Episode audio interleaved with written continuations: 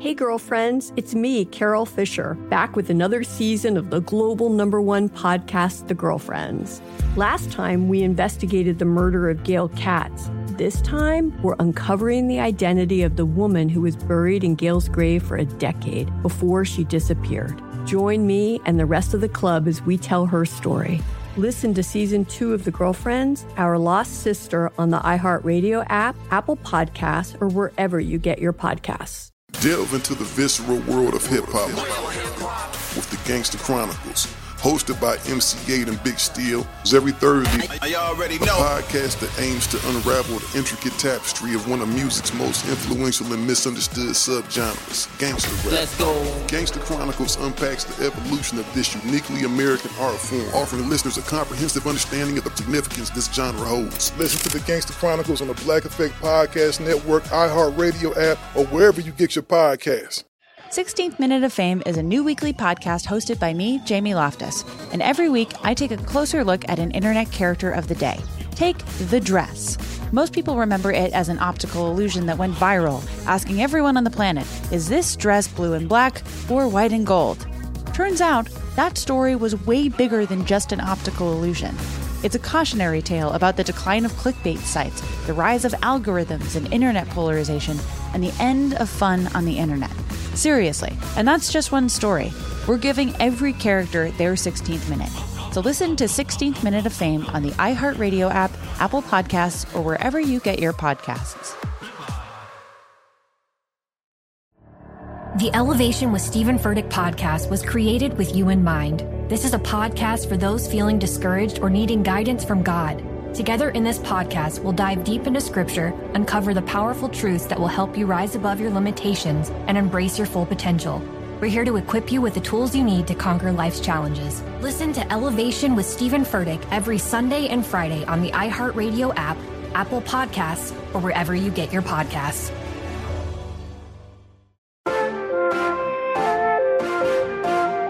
What's up, everybody? I'm Gammy, and this is Positively Gam. I'm so excited for today's guest because we're talking about the hit television show on Starz, P Valley. I mean, I love that show. Like, it was so innovative. I was like, what is happening? Oh my God. We love that you love it. Yeah, the series is an adaptation of Katori Hall's play, Pussy Valley, and follows several people who work at a strip club in the Mississippi Delta. The critically acclaimed and record breaking series returned for its second season on June the 3rd. So if you haven't already, you got to get to it. Joining me today is my guest, Katori Hall. She is a Pulitzer Prize, Olivier Award winning, and Tony nominated playwright from Memphis, Tennessee. The play that I love so much that you wrote was Mountaintop Oh, which was the fictionalized version of the last night of Martin Luther King's life. I love that play. thank you. I didn't even know you had seen it. Oh, of course. Absolutely. Absolutely. I saw it in Baltimore. She is the showrunner and executive producer of the hit Starz drama series P Valley. So, welcome, Katori, to Positively Gam. I'm so happy to be here. Like I said, I'm such a such a fan. Well, we So- are a fan of yours and definitely a fan of P Valley. So tell me, what made you decide to write a play, number one, about strippers, and then to then turn it into a television series? Like, what sparked that? Yeah, so you know, I'm just a home girl from the South and I grew up going to strip clubs. Okay. So I knew that it was this strong, vibrant culture. I think, you know, when most people think about a strip club, they think, you know, it's uh, full of sad, struggling women. And when Mhm. I would go to strip clubs, I would see athletes.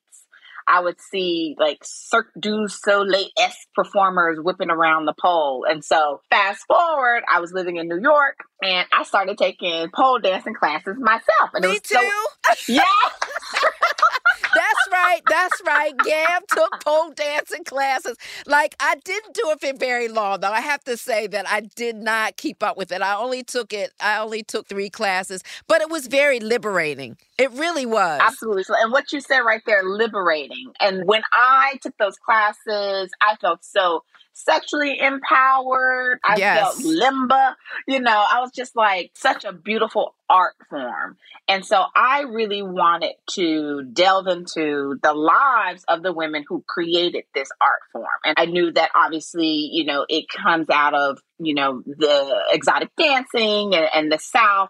And so I just really wanted to do this fusion of my love for the South, my love for dancing, and my love for just, you know, women who are about their hustle. So I ended up researching it for six years. I visited over 40 clubs, interviewed over 40 dancers. I remember I celebrated my 30th birthday in the locker room of Sin City.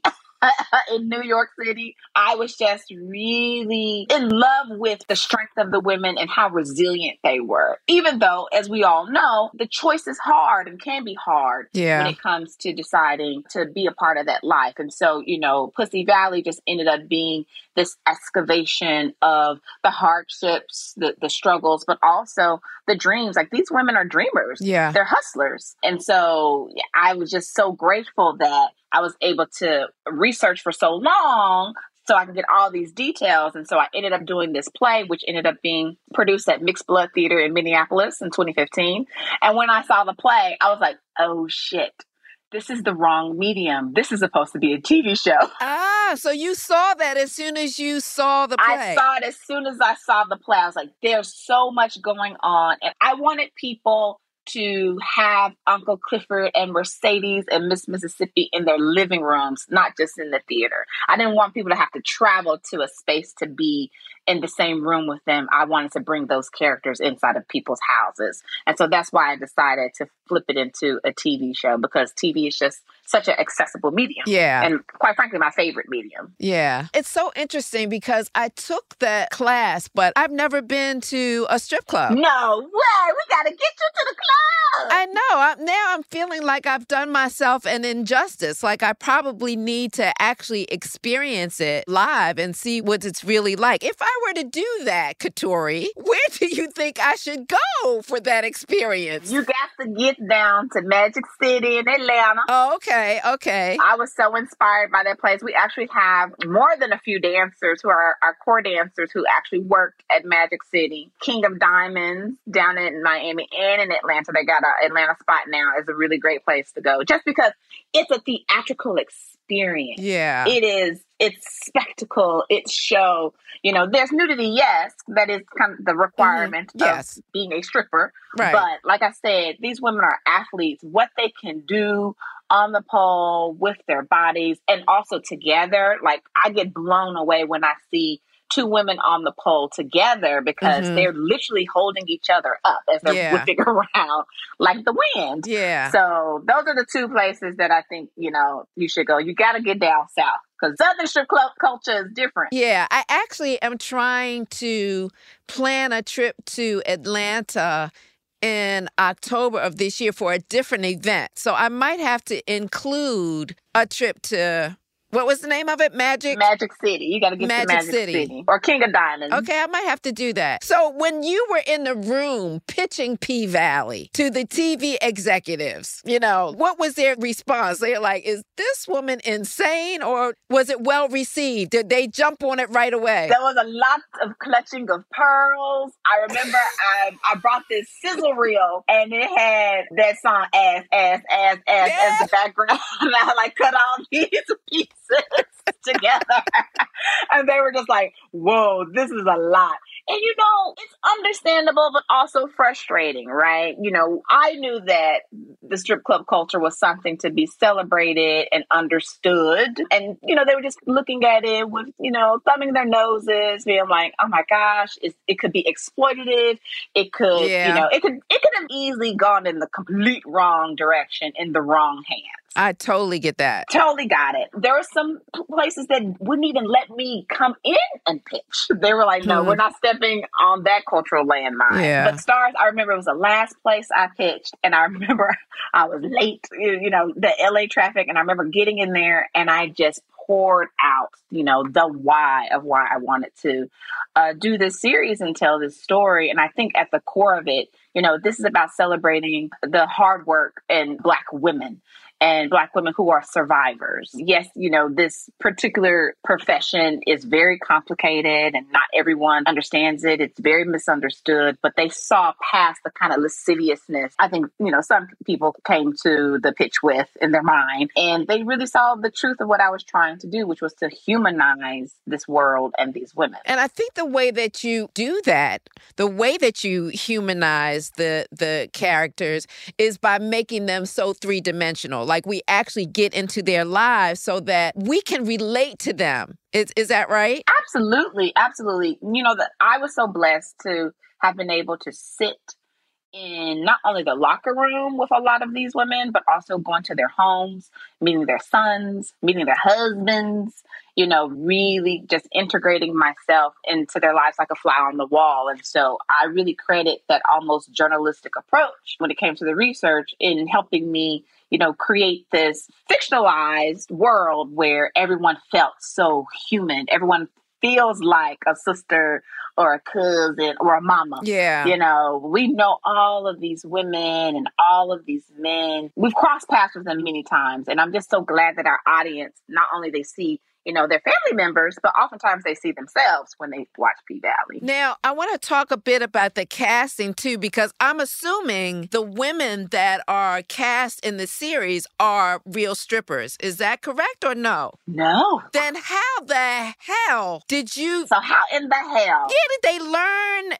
to dance? It was a process. Listen, because what I have done is watch a pole dancing mm-hmm. contest. Mm-hmm on YouTube, and you have to be strong and powerful, and it's no joke. It was crazy. What's so cool is that we have a very long casting process because for me as a writer i'm very adamant that the soul matches the soul of the character that i've created okay quite frankly the acting and who that person is what they're going to bring to the role in terms of essence is the most important thing i left out in that let's talk about Brandee Evans, yeah. for example. She used to be um, a background dancer. She's danced for Snoop Dogg. She's danced for Katy Perry. She just, she was a dancer. She had never, you know, stripped, but, you know, she right. knows about uh, muscle memory and getting right. routines down.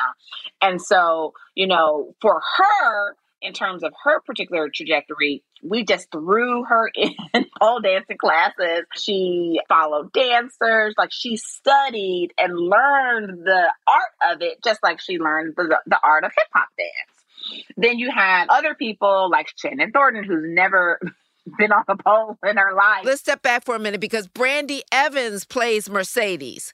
So she's the main character. So who is this? So Shannon Thornton plays Miss Mississippi, right? Oh, wow. Yes. Okay. Yes. And so that's her thing. But now she trained so hard, got so sore. you know, we put them like in a boot camp so if they were wherever city that they were living in, once they got cast, we put them on a pole dancing program. And so they learned, you know, from wow. level one all the way as far as they could go in terms of uh, cultivating their skill set. Yeah. So that when they got to set, got you. They could do something. Got you. Got but you. of course, we have these amazing dance doubles who step in and step up and do the way more complicated tricks. But let me tell you something. Our ladies, they sell it. Like you could, you cannot think that it's not them up on the pole just because the way that it's edited and, and just how hard they work. Like we can really overlap a lot of their the dancing between them and the doubles when people are watching the show. So it's been a hard road, but they're hard workers. And so in terms of casting, you know, like I said, it's all about are they really good actors? Mm. Do they feel like the character? That comes first. And, you know, the skill set of pole dancing is something that they've all kind of trained to get. Okay, got you.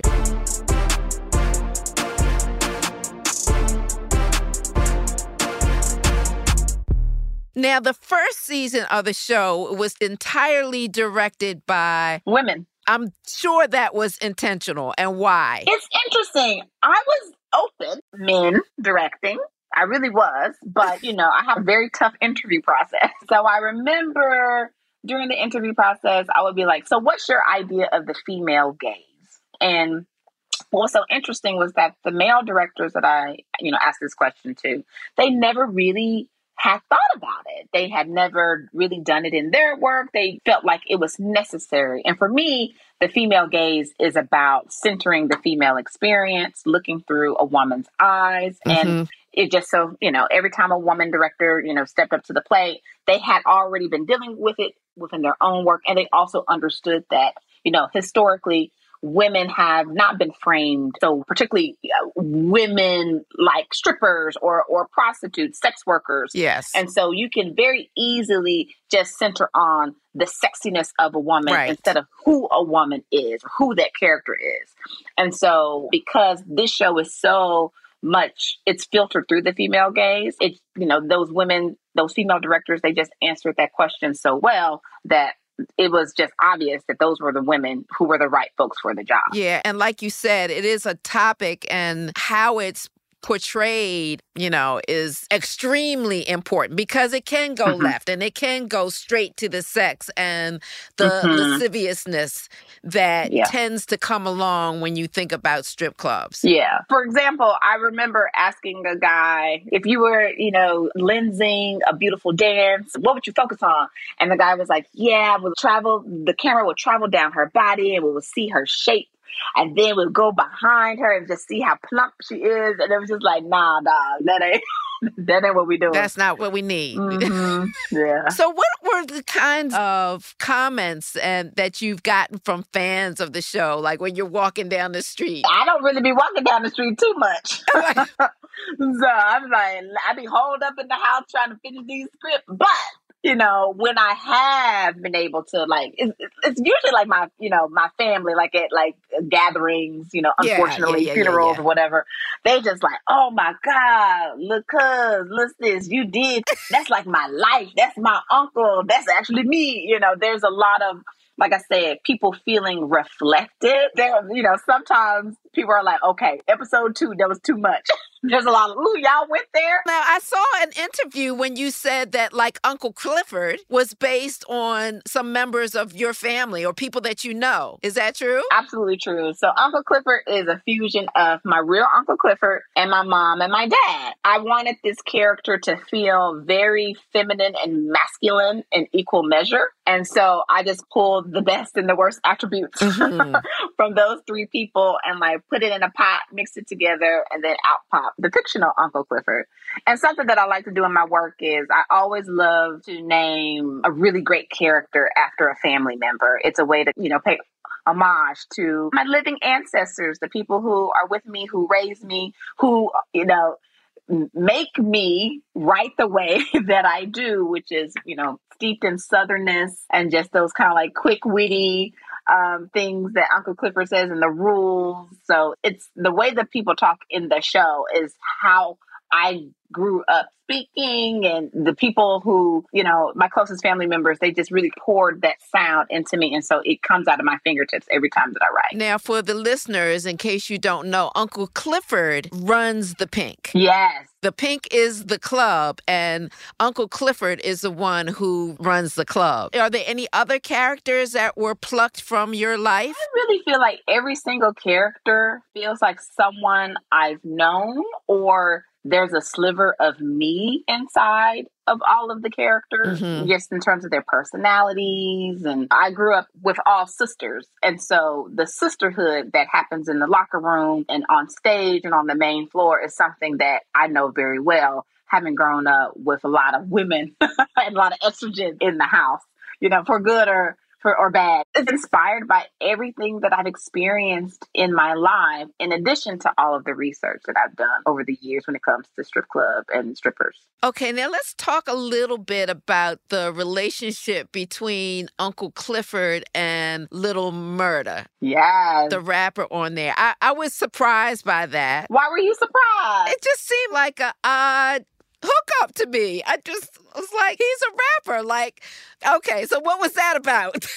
So that's exactly because I wanted people to be like, "Oh my God, what is this?" They feel like a very odd couple, and yet Yeah, and all the undercover, you know. Because that's real. It is real. Some folks out here in these streets and they're trying to figure out who they are, who they're Yeah. attracted to. And it, it was very surprising, I think, you know, in, in that first episode to Uncle Clifford for Homeboy, Lil Murda, Yeah. played by J. Alphonse Nicholson, to be like, you know, all just like lovey dovey, like just looking Uncle Clifford up and down. And so we really wanted to center a black queer relationship in the show. But it's still very undercover, right? very undercover, Yeah. uh, particularly in season one. And you know, Uncle Clifford being much older Mhm. than Lil Murda, having gone through uh, a life down south where the homophobia is extremely rampant to the point where you, know you know you can get killed for being who you are, still can be killed for being Right. who you are, right? And so, really did not want to put their relationship out on Front Street. And the Lil Murda was all trying to, you know, take her out on dates and and whatnot. And so, if anyone has seen, you know, the first season, at the end, Lil Murda actually shuns her after all that kind of you know, rolling up on her. And that really is a slap in the face to the character of Uncle Clifford because it's just, oh my gosh, my my worst fear of not being recognized and embraced by someone that I could potentially love, you know, it's traumatizing. Yeah. And so we spent the first season really looking into that that down lowness and how it's very hurtful on an emotional level. Yeah. Um, and we're going to pull that thread into season two. And I hope people are Good. ready for the roller coaster that we're about to take them on in regards to those two right there. Yeah, I'm ready. Now, I want to talk a little bit about Mercedes and her mom because I was sick of her. I was sick of her mom at the end of. look, girl, what? Church lady. Yes. Is uh, poor Mercedes, is she ever going to be without? I guess you can't really give everything away, but Mhm. is she ever going to be able to recoup from that? Because I'm like, that was everything. That was all her money. So for all y'all who don't know, like Mercedes, who was our headliner, our best dancer at the club, you know, she had been trying to retire for years in order to, you know, cultivate a relationship with her daughter and to get this gym for these majorettes. And you know, she was a coach for a Right. majorette team. And so she had saved up all her skrilla, all her money, and her hypocritical, Bible thumping Right. zealot of a mama, Patrice Woodbine, steals all of her money for the dance studio. And so her dream wiped out by her mother is like trauma like like on on, on 25 like it it just upended everything that she had been working for and so the audience which totally made sense hates patrice woodbine hates Yes, mercedes. And I- included. you know and i think it's because you know there, there are a lot of mother daughter relationships that are very traumatic and they're toxic right and i think that storyline in particular those two characters really allow us to see our own relationships with our mothers in, in them And beyond the relationship with the mother, for me, what was so off putting was the hypocritical nature of her, of the mother with the church, the whole church thing. And, you know, the thing of being down south where there's these respectability politics at play where you know it, i ran into that when i was even pitching the series right in these rooms where people were thumbing their nose. Ooh, i don't know if we should do a show about strippers. There you know are these women who have family members who they'll take the money right. that they're making, you know, shaking it for cash, right? They'll talk about them the next second because it's not seen as something that's moral. Right. Um, and I really wanted to highlight that because I just think that there's a lot of judgment in our community, in every community, real talk. And so I think this particular relationship allows us to really deconstruct those feelings and those tensions when it comes to how religion oftentimes plays a very unfortunate role when it comes to how there's divides and like moral judgment within Yeah. our communities and within our families too. Lastly, but not least, I love the relationship between Mississippi and Diamond. Is that right? Yes. Yeah. Yes. And uh, because I think Yeah. Diamond is so sweet. Are, are we going to see that blossom more? We gonna see something. We gonna see something. Okay, you're not gonna give it away. I understand. I totally understand.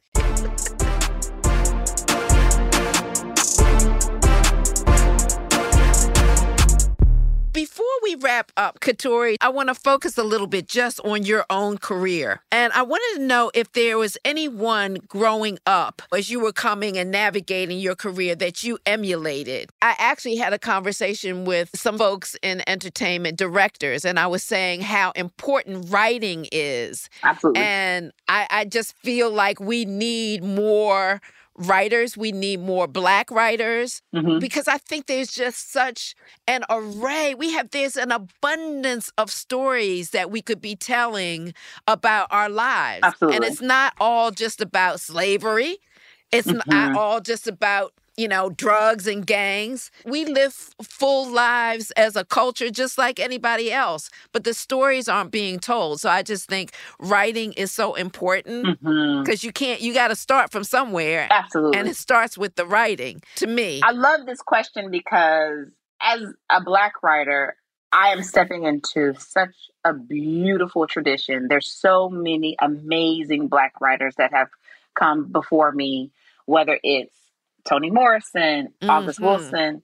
I would say growing up, I thought I was going to be a novelist. I didn't think that I was going to step into the world of drama just because, you know, I like to be by myself. But then as I grew up, I, I love the idea of community, and that's what drew me to theater. So I think one of the writers that probably has influenced me the most is August Wilson. August Wilson, the absolutely. giants of the American theater, you know, Yes. just everything that he's written and everything that he stood for. I I used to I remember I, I met him one day and I was like, I want to be like you when I grow up. And you know, obviously he laughed at me.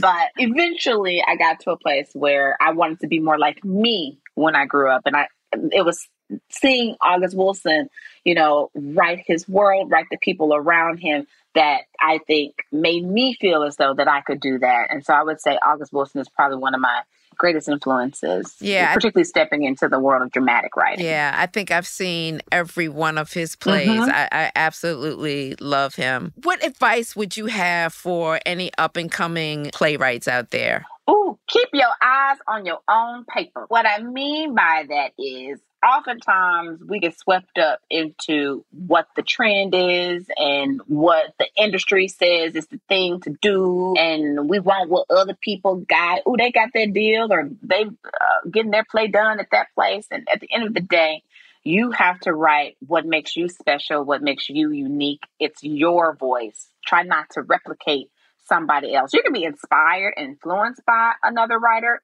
but the more you write the stories that only you can write, I think the more successful you'll be. Good advice. Good advice. Now, what do you have coming up next? What can we look forward to? So I have this play called The Hot Wing King that won the Pulitzer last year. It is going up at the Alliance Theater down in Atlanta in early 2023, and I'm directing it. Oh, so wow. it'll be my theater directorial debut. I actually got a chance to direct the season finale of P Valley season two Okay. this past earlier this year, which I was super proud of. So I'm definitely stepping into my little directing lane, which I really love. Like we need more directors of color, Yes. female directors. This season was directed by all women as well. So just really excited to become part of the directing family when it comes to artists. Oh, congratulations. I'm excited for you. Thank you. You're very welcome. I look forward to seeing that play as well. Yeah, come on down to Atlanta. We got to get you there and to I Magic know, City. I know. I got to be heading down that way.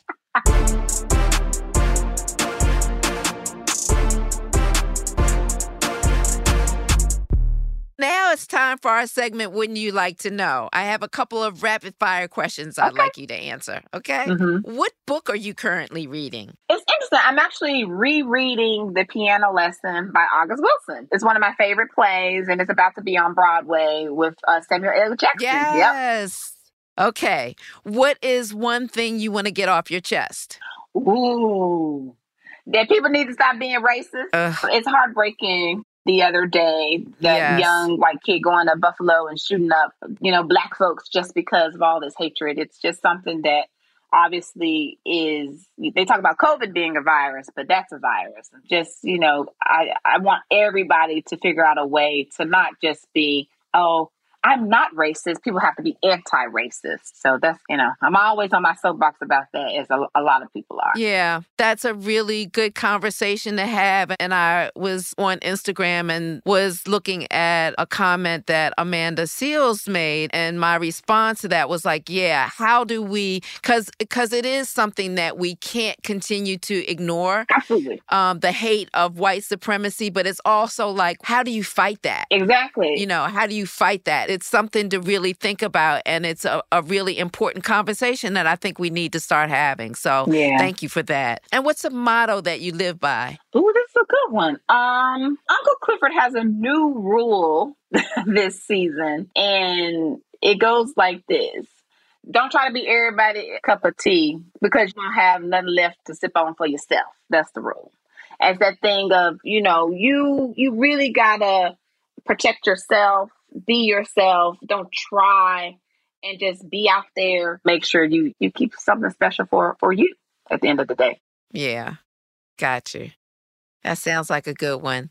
Where can we find you on social media? Oh, you can find me at at Katori Hall, Instagram, and Twitter. I was able, I was of that generation. I was actually able to get my name. I got in early. okay, all right. I got my name. So that's how you can find me. That's where y'all can get me at. And KatoriHall.com. Oh, awesome. Thank you so much. Thank you, Katori, for stopping by Positively Gam. And everyone, go watch P Valley. New season is out now. Come on down to the pink. My first takeaway after this conversation is really just acknowledging the importance of Black writers. We have so many stories to tell, and no one is going to tell them better than we will. Secondly, Every show isn't for everybody, but I hope you guys will check out P Valley and not dismiss it because of some preconceived idea that you've cooked up in your head. It's really a good show. It's out on Starz right now, so check it out. And that's our show. You can follow me online at Gammy Norris.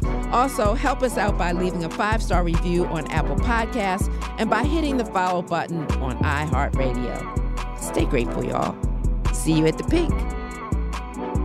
Positively Gam is produced by Red Table Talk Podcast and iHeartRadio. Executive producers are Adrienne Banfield Norris, Fallon Jethroe, and Jada Pinkett Smith. Our audio engineer is Calvin Bailiff, and our associate producer is Irene Bischofberger. Our theme song is produced by dbeatz.